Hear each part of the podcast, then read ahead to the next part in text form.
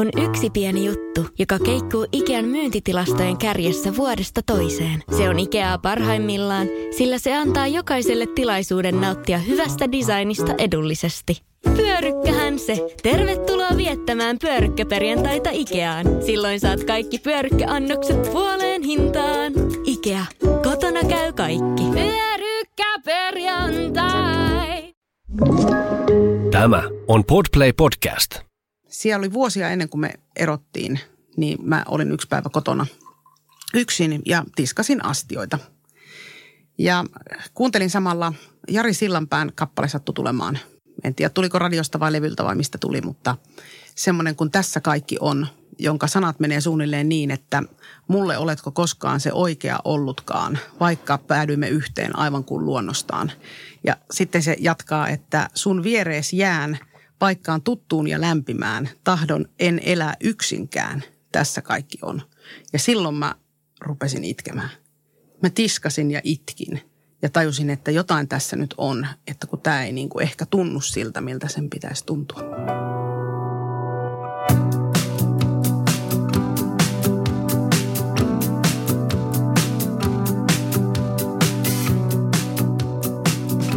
Minä olen Iina Ja minä olen Aina. Ja tämä on Eropodi. Me ollaan molemmat erottu aviopuolisoista me lastemme isistä jo aikoja sitten, ja lisäksi meidän molempien vanhemmat ovat eronneet. Me haluttiin tehdä tämä podcast-sarja auttaaksemme ihmisiä, jotka käyvät läpi eroprosessia tai harkitsevat eroa.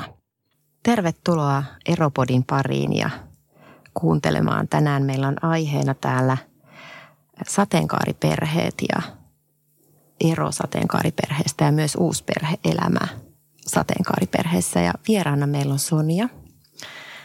Tervetuloa. Tervetuloa Sonja. Kiitos. Sinä olet itse eronnut ja nyt elät myös uusperheessä, joka tämä uusperhe on myös sateenkaariperhe. Kertoisitko vähän, että milloin tämä ero tapahtui, jota sä mietit silloin, kun kuuntelit Jari Sillanpäätä? No tämä erohan on siis tapahtunut 15 vuotta sitten, noin. No niin. Eli siitä on jo aikaa. Kaikki on ehditty kokea. Ja myös käsitellä. No kyllä, voisi melkein sanoa, että kyllä myös on ehditty asiat käsitellä. Ja oliko tämä sun puoliso oli nainen? Puoliso oli nainen. Ja oliko tämä kuinka pitkä suhde ja oliko teillä yhteisiä lapsia? No tämä, mä oon tämmöinen pitkien parisuhteiden ihminen. Tämä suhde kesti kahdeksan vuotta ja mm. meillä oli äh, siitä, äh, meillä on siitä suhteesta äh, kaksi lasta, jotka nyt alkaa olla jo 17 ja 16-vuotiaat, mutta silloin tuota, kun tämä tiskauskokemus tapahtui, niin, niin tota, lapsia ei vielä ollut. Ja, ja tota, oltiin siinä vaiheessa parisuhdetta, kun pitää miettiä, että mitä seuraavaksi. Ja seuraavaksi otettiin koira ja sitten muutettiin uuteen kämppään ja sitten otettiin toinen koira. Ja sitten muutettiin vielä uuteen kämppään, ja joka oli jo omaa eikä vuokralla. Eli mentiin eteenpäin koko ajan. Ja sitten tuota, mentiin naimisiin, eli siis silloisen, silloiseen rekisteröityyn parisuhteeseen ja sitten hedelmöityshoitoihin ja sitten ensimmäinen lapsi ja sitten toinen lapsi. Ja sitten ero. All right, okei. Okay. Eli pitkä tie oli sitten vielä edessä sen, sen biisin kuuntelun jälkeen. Miten tämä juridiikka vaikutti siihen teidän parisuhteeseen? Sateenkaariperheitä koskeva lainsäädäntö? No tuota, silloinhan tilanne oli ihan toinen kuin mitä se nyt on. Eli käytännössä tuota oli ihan uusi juttu, että voidaan mennä rekisteröityyn parisuhteeseen, joka oikeusvaikutuksiltaan oli samanlainen kuin avioliitto. Ää, mutta las, lasten suhteen ei ollut mitään. Eli ei ollut hedelmöityshoitolakia silloin, ei ollut mitään perheen sisäistä adoptiota, ei ollut puhumattakaan mistään äitiyslaista, ei, ei ollut mitään silloin. Ja, ja tuota, niin meidän kohdalla se tarkoitti sitä, että kun ei ollut kielletty naisparien hedelmöityshoitoja, niin sit niitä sai tehdä. Mutta sitten sitä hedelmöityshoitolakia ruvettiin ajamaan silloin joskus tuota, 2002-2003. Ja, ja tota, me oltiin tehty ö, laittomassa tilassa tuota, niin, tämä meidän ensimmäinen ö, lapsi ja, ja sitten tota, niin, pelättiin, että saadaankohan me toista tehdäkään. Ja, ja tota, niin, sitten siinä tuli vähän kiire ja, ja tota, niin, vähän ajateltiin, että no tehdään tähän perään sitten toinenkin. Ja niin me tehtiin. Ja ö, näiden lasten biologinen äiti on... Minun ekspuolisoni. Kyllä. Eli mä en, yksikään lapsistani ei ole minun biologiseni. Okei, okay. mutta sä sait kumminkin olla ihan täysvertaisesti mukana lasten synnytyksessä, heidän elämässään. No sanotaan näin, että siis niin kauan kuin kaikki on hyvin, niin kaikki on hyvin. Eli kun ollaan parisuhteessa, kun mennään neuvolaan mm. naisparina ja silloinkin kun mentiin ja, ja, ja synnyttämään ja muuta, niin kaikki oli ihan täysin asiallista, mutta se piti aina niin kuin myös käsitellä tietenkin henkilökunnan kanssa ja että, että kuka minä olen, kun minä hänen mitään ole – niin, niin papereilla sä et ollut virallisesti paper... mitään.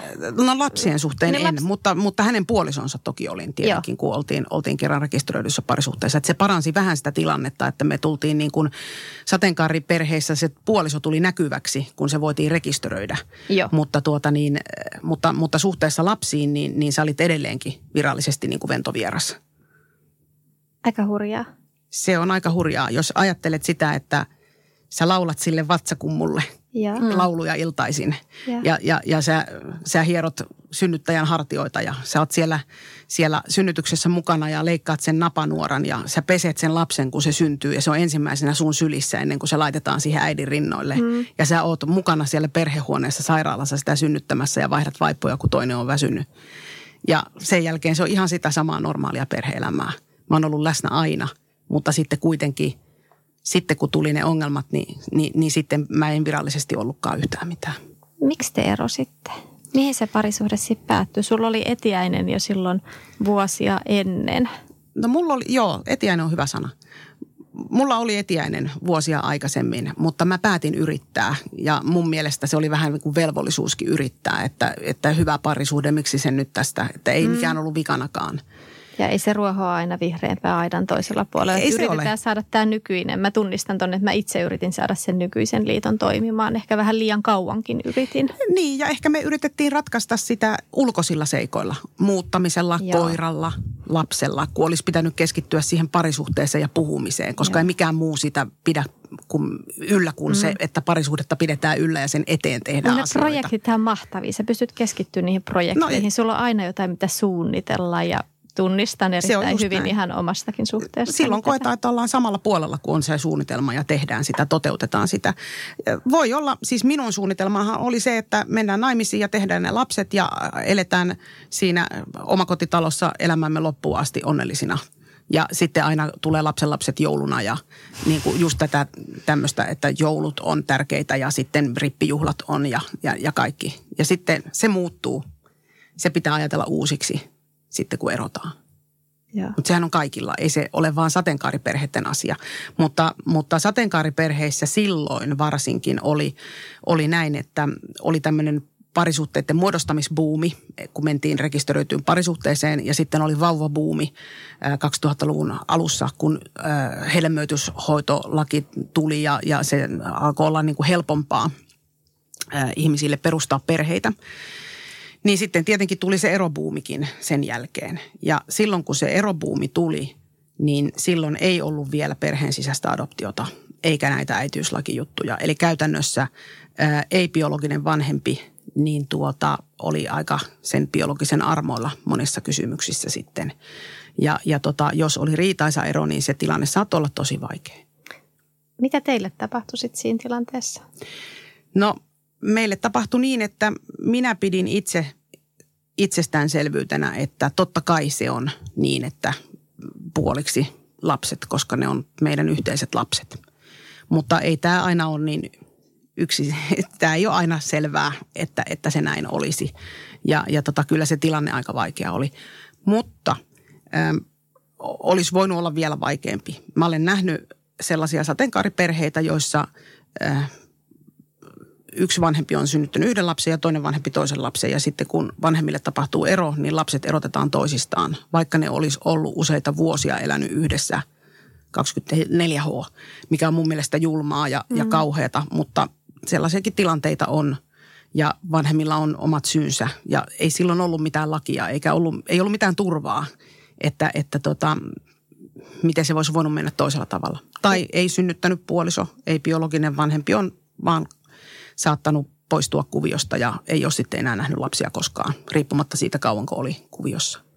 Toki on ollut monenlaisia järjestelyjä. On ollut tapaamisjärjestelyjä, on ollut niin kuin näitä joka toinen viikonloppujuttuja ja, ja muita. Mutta, mutta silloin mun mielestä sateenkaariperheissä se ongelma oli se, että lapsilla ei ollut minkäänlaista oikeusturvaa niin kuin sisaruksiinsa tai, tai tota, ei-biologiseen vanhempaansa.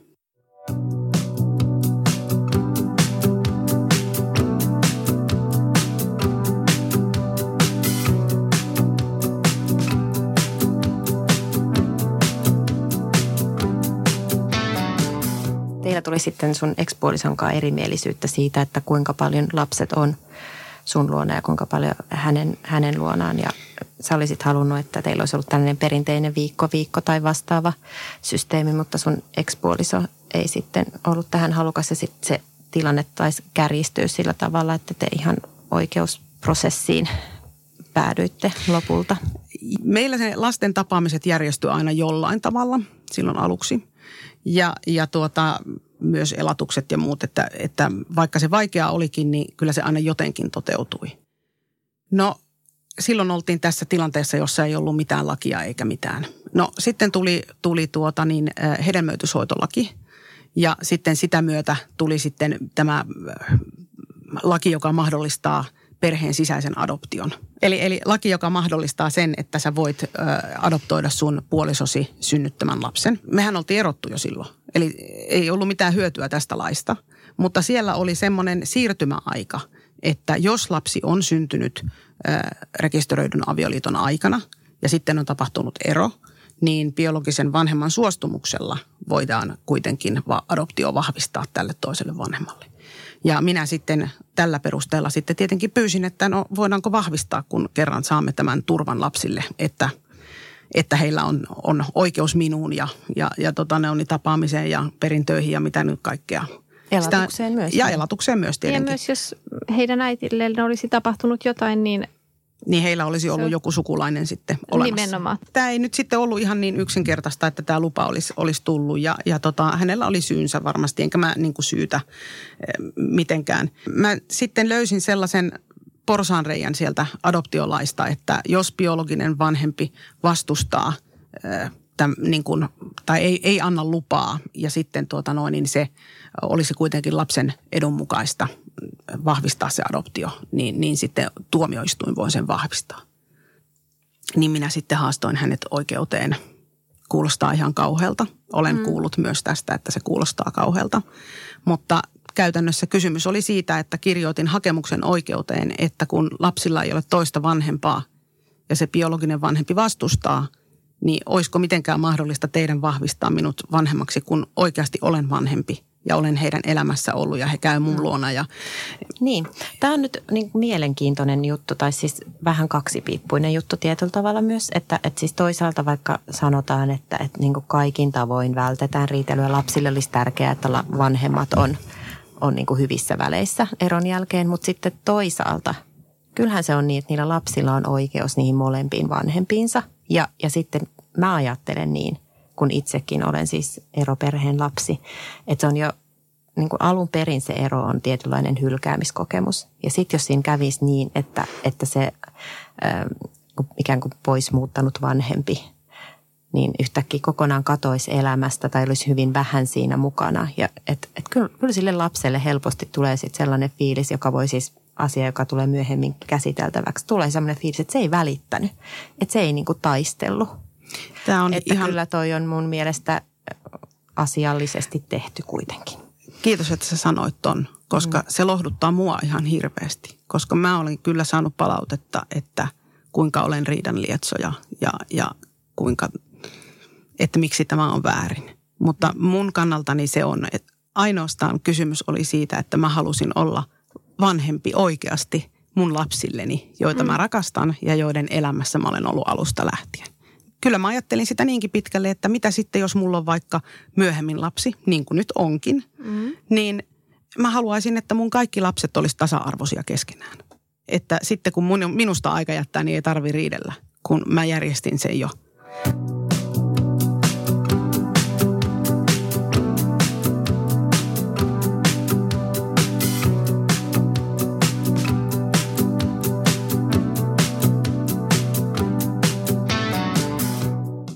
Mutta se prosessi meni niin, että minä siis kirjoitin hakemuksen, että saisinko, kiitos, olla vanhempi lapsilleni.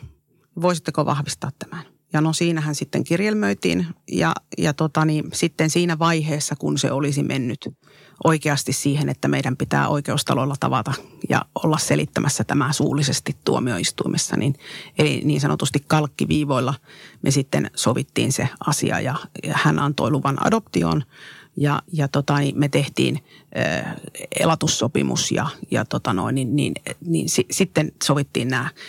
Kuinka pitkä tämä aika oli siis sen teidän eron ja, ja sitten tämän sopimuksen välillä? Kuinka? Viisi vuotta. Viisi vuotta, okay. Viisi vuotta minä taistelin siitä, että saisin olla vanhempi lapsilleni. Se on pitkä aika ja sitä pitää todellakin haluta. Mutta niin kuin sä sanoit mun mielestä tuossa alussa, kun me vähän juteltiin, että tuota, sateenkaariperheessä lapset ei ole koskaan vahinkoja, vaan niitä on ihan oikeasti haluttu. Ne on niin sanotusti tekemällä tehtyjä. Ne on tekemällä tehtyjä. Ei niitä niin kuin synny ilman sitä tekemistä näin niin kuin naisparien näkökulmasta, mutta myös miesparien näkökulmasta. Mm-hmm. Se ei ole mikään automaatio. Ja se tarkoittaa sitä, että, että sitä on suunniteltu ja haluttu. Ja kysytte, että, että tota, mitä eroa on sateenkaariperheellä normaaliin. No ei paljon mitään, mutta, mutta se ero on, että kun sitä on pitänyt haluta ja joskus maksaa aika paljon rahaakin niistä hedelmöityshoidoista ja, ja, ja tota, todella niin kuin suunnitella se tilanne, niin, niin tuota, ehkä sitä sitten suhtautuu aika intensiivisesti siihen vanhemmuuteen myös. Onko tuolla vaikutusta siihen parisuhteeseen myös? Sateenkaariperse, onko sul, tai siis ihan mitä jotain tutut on kertonut, tai, mutta mä vaan itse mietin sitä, että ää, joistakin olen vain kuullut, että et, et just, että jos on tämmöinen pitkä lapsettomuus, tietysti tässä on eri, erilainen kysymys, mutta jos on ollut pitkä lapsettomuus ja sitten hedelmöityshoidot, sitten kun se lapsi tulee, niin tuntuu, että okei, että mitäs meillä nyt enää onkaan mitään projekt, niin yhteistä projektia, että, että keskitytään vaan siihen lapseen ja se parisuhde on ikään kuin unohtunut siinä. Mä luulen, että sitä tapahtuu kaikille. Niin. Ihan, ihan riippumatta siitä, minkälainen perhemuoto on. Joo. Mm. Jos ei parisuhteesta pidä huolta, niin, niin, niin sit siitä ei ole pidetty huolta ja sitten käy niin. Mä niin mietin myös sitä, että onko se lapsi ikään kuin keskiössä siinä sateenkaariperheessä sen takia, että sitä on niin paljon odotettu. Että tota... sellainen ranskalainen vanhemmuus ei niin kuin näy siellä. Mitä se ranskalainen vanhemmuus on? Se on sitä, että että et lapset menee vähän siinä niin kuin sivussa ja muuten se on se vanhem, vanhempien parisuhde. Se on se ykkönen. Joo. Ranskassa kuulemma on kasvatuksessa myös ajatus, että esimerkiksi sunnuntai-aamut on parisuhdeaikaa, että lapset opetetaan sunnuntai-aamuisin olemaan kaksin, koska silloin vanhemmat voivat viettää. Kaksin tai yksin tai kolmin. Loistava idea. Makuuhuoneen ovien lukossa tyyliin. Loistava Joo, idea. Mä ehkä en, siirtäisin sen ehkä sunnuntai-aamulta johonkin parempaa ajankohtaa, mutta, mutta hyvä idea. ja, mutta se ajatus vaan, että tota, jääkö helpommin ehkä naisparisuhteessa tai homoparisuhteessa parisuhde huomioimatta, kun sitä lasta on niin kuin tietoisesti hankittu siihen niin paljon? No, mä en pysty kaikkien puolesta mm. tietenkään mm. puhumaan, mutta kyllä se ainakin tässä minun eroon päätyneessä suhteessa oli aika pitkälle niin, että, että tota noin, niin parisuhde niin kuin väistyi. Ehkä vähän turvallisestikin sen lapsen, ensimmäisen lapsen ja sitten toisen lapsen niin kuin syntymän tieltä. Että, että se oli semmoinen turvallinen valinta. Ainahan on oikein olla hyvä vanhempi. Ja sitten jos sä teet sitä niin intohimoisesti, että kaikki muu unohtuu, niin, niin tota, se jää vähän niin kuin sitten mm. ehkä, mm-hmm. ehkä tota varjoon siinä. Että, mutta kyllä se, kyllä se meillä ainakin jäi, jäi pois se, tota, se parisuhteesta niin kuin, niin kuin huolenpitäminen siinä kohtaa. Joo, tähän ihan me heterotkin olemme sortuneet.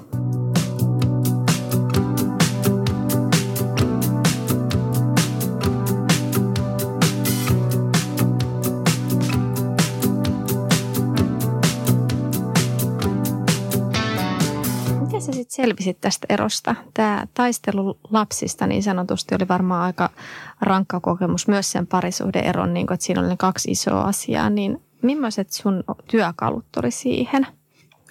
Minähän olin ainoa, jonka piti aktiivisesti ylläpitää sitä suhdetta lapsiin, kun sitä ei muuten olisi ollut, mm. kun ei ollut mitään oikeuksia. Ja, ja tota, se on hirveän ikävää, että sitä joudutaan sanomaan taisteluksi, että mä koin itse, että mä en saa mitään, ellei mä koko ajan ole pyytämässä. Mm. Ja, ja sitten se tietenkin vaikutti meidän niin kuin, suhteeseen, että oli, oli niin kuin vaikeaa, niin kuin nyt eron jälkeen monesti on vaikeaa muutenkin, niin mm. sitten se ei niin kuin helpottanut yhtään.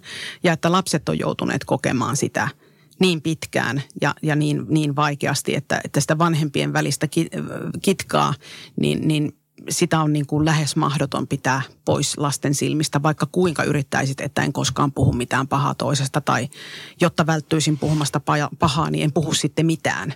Niin, tai en puhu mistään muustakaan, mikä voisi niin kuin tuoda sen tilanteen negatiiviseksi. Mm. Niin, niin se on lasten kannalta niin kuin tosi vaikeaa. Ja mä oon niin kuin, jälkikäteen mä olen miettinyt monta kertaa, että olisiko pitänyt olla taistelematta sitten – Mm. Että olisiko se ollut sitten kuitenkin lapsille helpompaa, vaikka että ne ei olisi enää nähnyt mua. Koska he olivat pieniä ja he olisivat voineet vaikka oppia elämään ilman. Mutta minä en tietenkään, kun, mm. kun minä niin kuin olin ollut siellä jo. Mutta ehkä siinä tuli sitten se, niin kuin hylkä, niin kuin, että mä, mä en halunnut hylkäämiskokemusta heille mm. itsestäni. Niin, niin se sitten valitettavasti johtu, johti siihen, että – että tilannetta piti kuvata sanalla taistelu.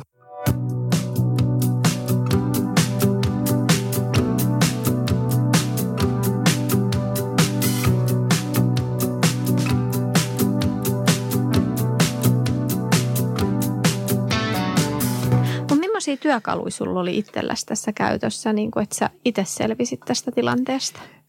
Se oli tosi rankka tilanne ensinnäkin. Tämä oli siis rankka. No se mun osalta ilmeni niin, että, että mä en pystynyt nukkumaan, enkä mä pystynyt syömään.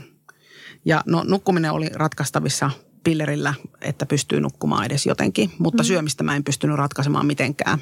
Ja se johti, johti siihen, että mä olin itse asiassa parin kuukauden jälkeen aika simpsakassa kunnossa. Ja olin tietenkin tyytyväinen tästä, tästä mutta tota, jossain vaiheessahan sitä ihmisen pitää – Joo. syödäkin ja, ja, ja niin kuin palata johonkin arkeen.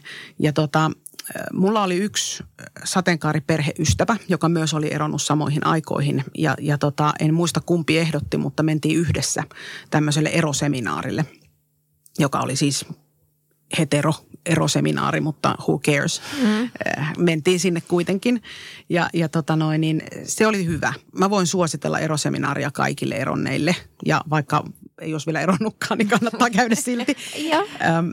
se oli sillä lailla hirveän hyvä, että siellä mä opin, että, että tuota, ero aiheuttaa tiettyjä tunteita – usein tietyssä järjestyksessä, mutta ne voi olla tietenkin myös eri järjestyksessä. Siellä voi olla shokki, kieltäytyminen, mm. niin kuin ymmärtämästä, suru, viha, yeah. sitten tämmöinen niin kuin hyväksymisen tunne ja, ja, ja pikkuhiljaa uudelleen ajattelu.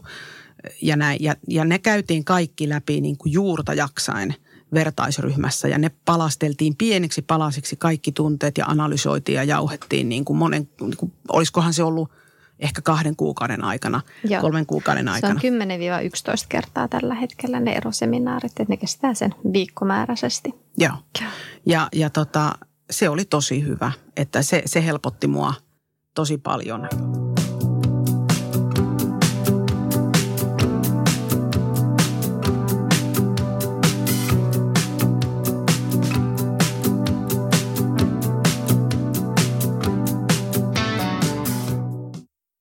Sä sitten tapasit sun uuden kumppanin? Siihen aikaanhan ei ollut mitään Tindereitä. Niin. Mutta siihen aikaan oli internetti. No niin. Ja silloin oli semmoinen kuin Deittinet, Joo. joka oli, oli tota, varsinkin sateenkaariväen suosiossa. Ja siis ihan olin laittanut tuotani ilmoituksen ja, ja tota noin, hän vastasi ja, ja sitten ruvettiin kirjoittelemaan ja, ja tuota, sitten kun tavattiin, niin todettiin, että tässähän tämä oikeastaan olikin, eikä todettu. se jatkui niin, että, että me, me tavattiin ja käytännössä me sen jälkeen ruvettiin seurustelemaan täysin eksklusiivisesti ja ollaan sillä tiellä edelleenkin nyt yli 13 vuotta. Ja sitten me mentiin rekisteröityyn parisuhteeseen, joka muutettiin avioliittoon tuossa sitten myöhemmin, että – että, ja, ja, ja tässä on sitten puhuttu tässä suhteessa niin paljon asioista, että, että tota, toivottavasti ei, ei päädy eroon. Onko teillä lapsia? Meillä on ö, yksi yhteinen lapsi, meidän iltatähti ja, ja tota, niin minun isompien lasteni ö, pikkuveli, ja, ja tuota, niin, jonka biologinen vanhempi minä myöskään en ole.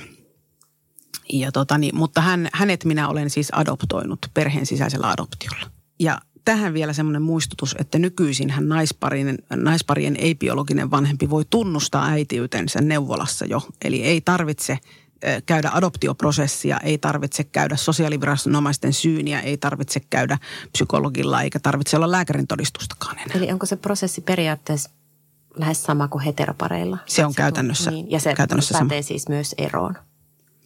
Joo, kyllä. Eli, eli avioliitto ja rekisteröity parisuhde tarkoitti sitä, että lusikat jaetaan tasan samalla tavalla kuin heteroillakin. Ja nyt sitten kun lapsi on adoptoitu perheen sisäisellä adoptiolla tai hänet on tunnustettu, tunnustettu. että hänellä on kaksi vanhempaa, niin, niin silloin lapsella on samanlaiset oikeudet kuin muillakin lapsilla, mikä tarkoittaa vanhempien kannalta sitä, että erot riidellään samalla tavalla tasa-arvoisesti nykyisin kuin mitä heterotkin riitelee.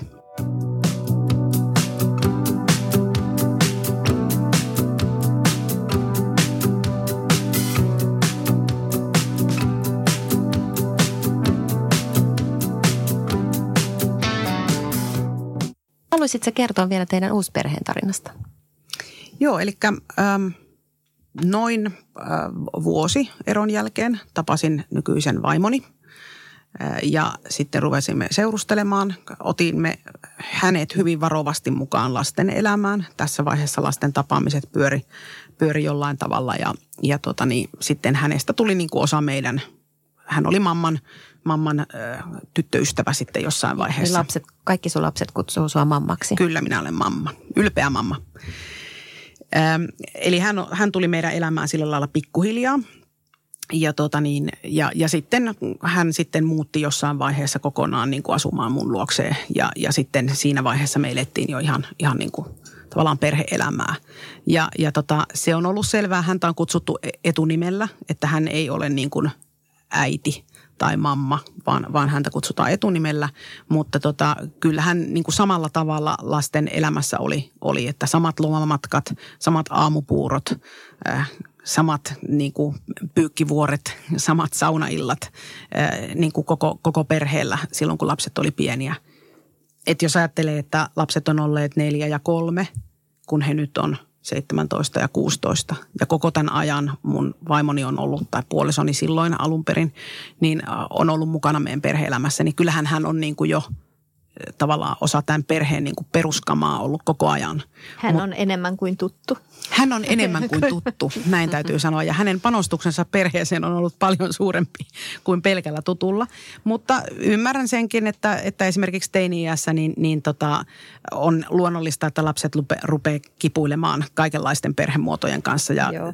oli lohdullista kuulla tästä podista, kuinka paljon sitä kipuilua on niin kuin uusperheissä, että, että ne ei niin kuin synny itsestään. Ja, ja tota, ja se perheytyminen on, on niin kuin mielenkiintoinen konsepti tässä, että, että, tota, että, että miten se tapahtuu, kun ei se synny tekemättä. Oliko sun vaimolla lapsia ennen kuin te tapasitte? Ei ollut. Ei? Ei. Tämä on meidän yhteinen projektimme. Okei. Meidän rakkautemme hedelmä. Ketä teidän uusperheeseen kuuluu? Meidän uusperheeseen kuuluu äh, minä, minun vaimoni, äh, meidän yhteinen lapsemme, joka on siis hänen synnyttämänsä, mutta minun myös juridisesti, eli meidän yhteinen lapsi. Ja sitten meillä on kaksi teini-ikäistä lasta minun edellisestä liitostani, jotka eivät ole minun biologisia lapsia, mutta ovat minun juridisia lapsia, jotka olen adoptoinut. Selvä. Tämä poikkeaa siis heteroperheen ja sateenkaariperheen välillä, että pidemmät tittelit. Niin, täytyy sanoa aina, että oliko joku nyt jonkun biologinen. Siis minulla sillä ei ole, minulle sillä ei, ei ole mitään väliä. Mutta tuntuu siltä, että kaikille muille ihmisille on hirveän va, niin kuin tärkeää määritellä se, että oliko nyt joku jonkun biologinen vanhempi vai niin. ei. Se on aika ikävää. Mun mielestä perhe syntyy rakkaudesta Nimenomaan. ja siitä, että sä olet vaihtanut niitä vaippoja sieltä ja olet laittanut ne aamupuurot ja olet puhaltanut haavaa ja ostanut jäätölön ja, ja leikannut sen tukan huonosti. Ja, ja ottanut vastuun siitä lapsesta. Se on just mm. näin. Ja kantanut sitä vastuuta. Ja sitä tekee myös nämä uusperheiden toiset puolisot. Vaikka lapsi ei sitä aina ymmärrä, niin sitä vastuuta on kantamassa muukin kuin se, joka on se mamma tai äiti. Tai heteroperheessä. Joo, no, siinä ehkä voisi sanoa, että sen biologisen vanhemman velvollisuus siinä uusperheessä on mun mielestä muistuttaa ja vähän nostaa sitä, sitä tota uusperheen Joo. äitiä tai isää, joka ei ole se biologinen vanhempi ja sanoa, että hei vitsi, että teet hyvää työtä ja Joo. oot, mm, Mut jaksat tää- kaiken. Ja Joo, kyllä. Mutta tämä on varmasti ihan sama heteroperheessä kuin sateenkaariperheessä. On eli, varmasti, joo, Eli joo. uusperheessä biologisen vanhemman tehtävä on antaa myös vastuuta ja niin kuin sen lapselle näyttää myös, että hei, minä luotan tähän toiseen henkilöön ja mä haluan, että, että sä myös niin kuin kuuntelet häntä ja hän kantaa sinusta Ja myös arvostan vastuuta. myös. Niin, että Arvostan. myös sinä voit luottaa, kun Mm, minäkin mm. luotin, että se on hyvä tyyppi, kun mä kerran sen kanssa olen, että teilläkin voi olla hyvä suhde. Mm. Just ihan hiljattain tämmöisestä äh, uusperheestä, ihan tämmöinen hetero-uusperheestä tilanne, missä tota, bonusisä niin sanotusti sanoi avopuolisonsa biologiselle lapselle jotain ja teini sitten siihen laittoi kädepuuskoja. Ei mun tarvi sua totella, sä et ole mun isä. Niin mitä tämmöinen tilanne, niin kun, että näähän on tosi vaikeita tilanteita, ihan, ihan että oli siellä kaksi äitiä tai kaksi isää tai isä ja äiti niin sanotusti. Mutta kyllä siinä niin nimenomaan sitten biologisen vanhemman pitää niin pystyä, että hei, asettua siihen taakse. Tämä ihan Tai sama on rinnalle. Kuultu myös meidän perheessä, mutta lasten biologinen vanhempi ei ollut paikalla tukemassa kummankaan uusperhe vanhemman Niin, niin kuin vanhemmuutta. Eli, eli tämä, Niin. minkä sä äsken kerroit, niin, Niin jos se- meillä olisi vierekkäin ne vanhemmat, jotka ovat niin, biologisia totta. ja sitten täällä on nämä bonukset, niin se biologinen on yleensä läsnä ja sitten se voi tukea sitä. Mutta mi, minun tilanteessa, mähän en ole biologinen vanhempi ja jos lapsi tulee minun luokseni, enkä mä ole biologinen, eikä myöskään Niin. minun puolisoni, vaimoni, eli heidän bonusvanhempansa ei myöskään ole biologinen, niin kyllä tämä on kuultu monta kertaa, että ei teillä ole mitään oikeutta sanoa. Mulla ehkä vähän enemmän, vähän silleen tottumuksesta, mutta sillä toisella nyt ei ainakaan ole mitään oikeutta sanoa. toi oli muuten hyvä havainto. Mä tiedän, että kun mä ajattelin tätä tapahtunutta, niin käänsin sen, niin jos mä ajattelin sitä sinun näkökulmasta, niin mä ajattelisin Sonja, että sä olit siinä se biologinen vanhempi, vaikka sä ootkin se adoptoinut, mutta sä oot se juridinen vanhempi. Eli jos nyt niin kuin käytettäisiin Ja ollut se biolo- mamma aina. Sä oot niin. se mamma siellä perheessä, niin en mä edes ajatellut, että tässä niin kuin lähtisi vielä tälleen, mutta teini tosi voi varmaan tehdä tästäkin Näin lapsetkin vielä. kokee, että kyllä, kyllä mä niin kuin, ne tietää, että mä olen biologinen vanhempi. Kyllähän tämmöiset asiat keskustellaan mm. sitten, kun se on mahdollista. Se on niin kuin ihan, ihan selvää, Joo. että se pitää selittää, miksi Ei sulla on kaksi äitiä. sinulla ei voi olla kahta. Niin, mutta, mutta tuota, niin, se, että mä olen ollut aina heidän vanhempansa ja mulla on aina ollut niin kuin täällä minun kodissani sitten se, se päävastuu, niin, niin kyllä lapset sen ymmärtää. Ja, ja meillä on tietenkin vielä se hyvä puoli, että kun mun niin kuin puolisoni on pysynyt samana koko ajan, niin sitten tavallaan siellä ei ole tullut vaihtuvuutta siihen elämään. Että kyllähän kuuluu kalustoon niin kuin vanha nojatuoli, että, että teinikin sen ymmärtää toivottavasti. Sun vaimos varmaan arvostaa tota, että kertoisit häntä Musta tuntuu, musta tuntuu, että teinien elämä on ihan, ihan omanlaistansa ja tunnen itseni nojatuoliksi hyvin usein heidän kanssaan, mutta, mutta uskon, että se menee ohi ja varmaan parempikin suhde löytyy. Millaista teidän uusperhe-elämä on? Millaisia tota, perheytymiskeinoja te käytitte sit niinku siellä alussa? No silloin alussahan meillä ei ollut tätä meidän pikkusta vielä. Ja, ja, ja tota, niin silloin se oli enemmän semmoisia asioita, jotka pyrki ylläpitämään sitä suhdetta, joka ensisijaisesti minulla, mutta tietenkin myös mun puolisolla, niin, niin tota, on lasten kanssa. Ja, ja koska välillä oli sellaisia aikoja, että tapaamisten järjestäminen oli todella vaikeaa, eli saattoi olla pitkiä aikoja, että, että ei nähtykään säännöllisesti tai, tai ollenkaan. Mm. Ja, ja nämä oli niin kuin vaikeita, niin silloin ne, ne piti olla ne keinot sellaisia, että miten sä kuitenkin ikävöivän lapsen otat vastaan niin, että se niin kuin voisi viettää semmoista hyvää aikaa, eikä vaan niin kuin elää siinä kauheassa tunteessa, että sä oot ikävöinyt ja sitten sulla on ikävä sitä äitiäkin sitten ja, mm. ja sitä ristiriitasta tunnetta.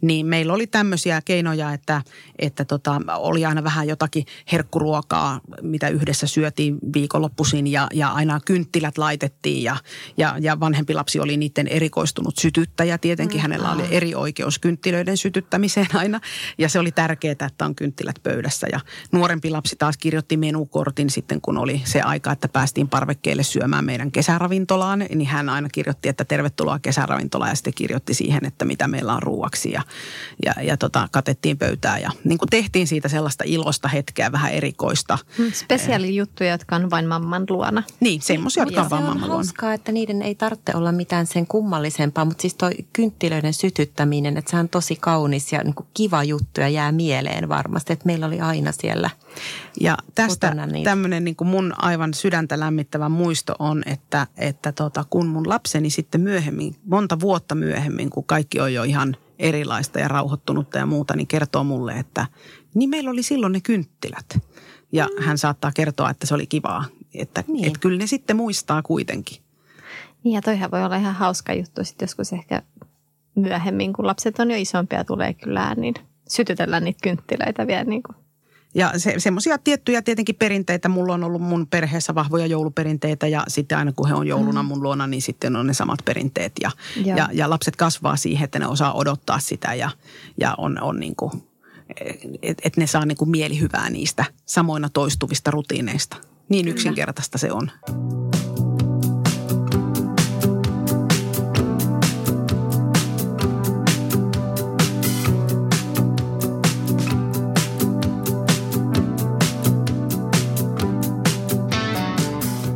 Mua vielä kiinnostaa yksi asia. Että onko tämä uusperhekuvio jotenkin helpompi tai erilainen, kun kaikki on naisia?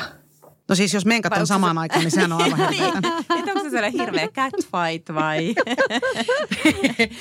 Nyksät ja, mutta siis me ollaan puhuttu paljon näistä nyksistä ja eksistä ja eksien nyksistä, niin miten sun eksän, nyksän, kaikki nämä, niin kuin, miten ne vaikuttaa teidän uusperheen elämään sitten?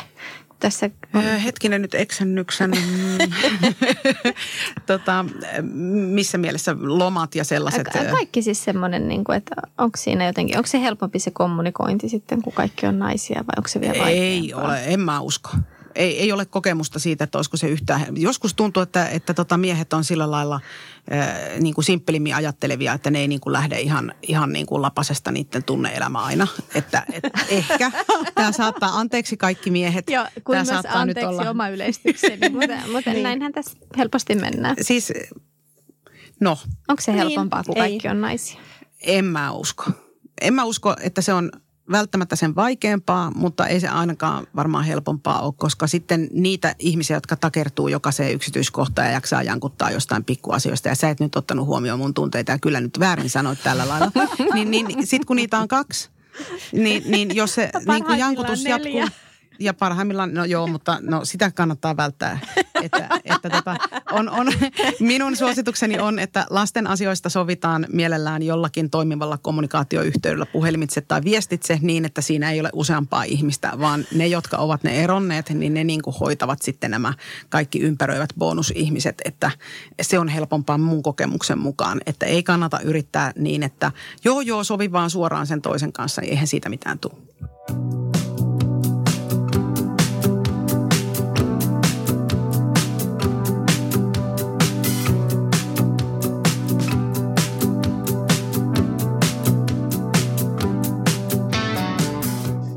Sonja, mulla jäi ehkä yksi asia niin kuin päällimmäisenä tästä koko keskustelusta. Paljon hyviä ajatuksia, paljon koskettavia ajatuksia. Mä en laskenut, kuinka monta kertaa mä olin kanallihalla ja liikuttunut näistä asioista, mutta vaikka se ei kuulosta kivalta sanoa, että sä oot joutunut taistelemaan sun lapsistasi ja oikeuksista heihin ja heidän oikeuksista sinuun, niin mun mielestä se on tosi hieno asia, että sä et ole hyljännyt niitä – tiedän ihmisiä ja tunnen, jotka kipuilevat lapsuuden hylkäämiskokemusten kanssa vielä tässä 40 iässäkin, että tota, hatunnosto sille.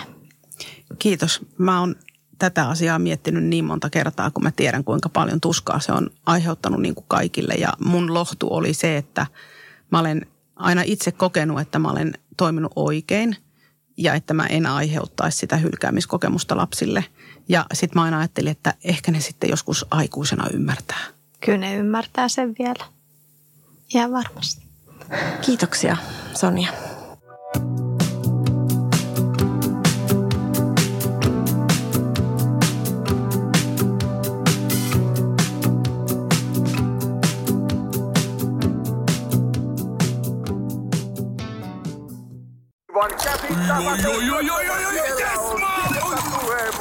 No, äkkiäkös tän voi erätä olla? Tule sellaisena kuin olet, sellaiseen kotiin kuin se on. Kiilto. Aito koti vetää puoleensa. On yksi pieni juttu, joka keikkuu Ikean myyntitilastojen kärjessä vuodesta toiseen. Se on Ikeaa parhaimmillaan, sillä se antaa jokaiselle tilaisuuden nauttia hyvästä designista edullisesti. Pyörykkähän se! Tervetuloa viettämään pyörykkäperjantaita Ikeaan. Silloin saat kaikki pyörykkäannokset puoleen hintaan. Ikea, kotona käy kaikki. Pyörykkäperjantai!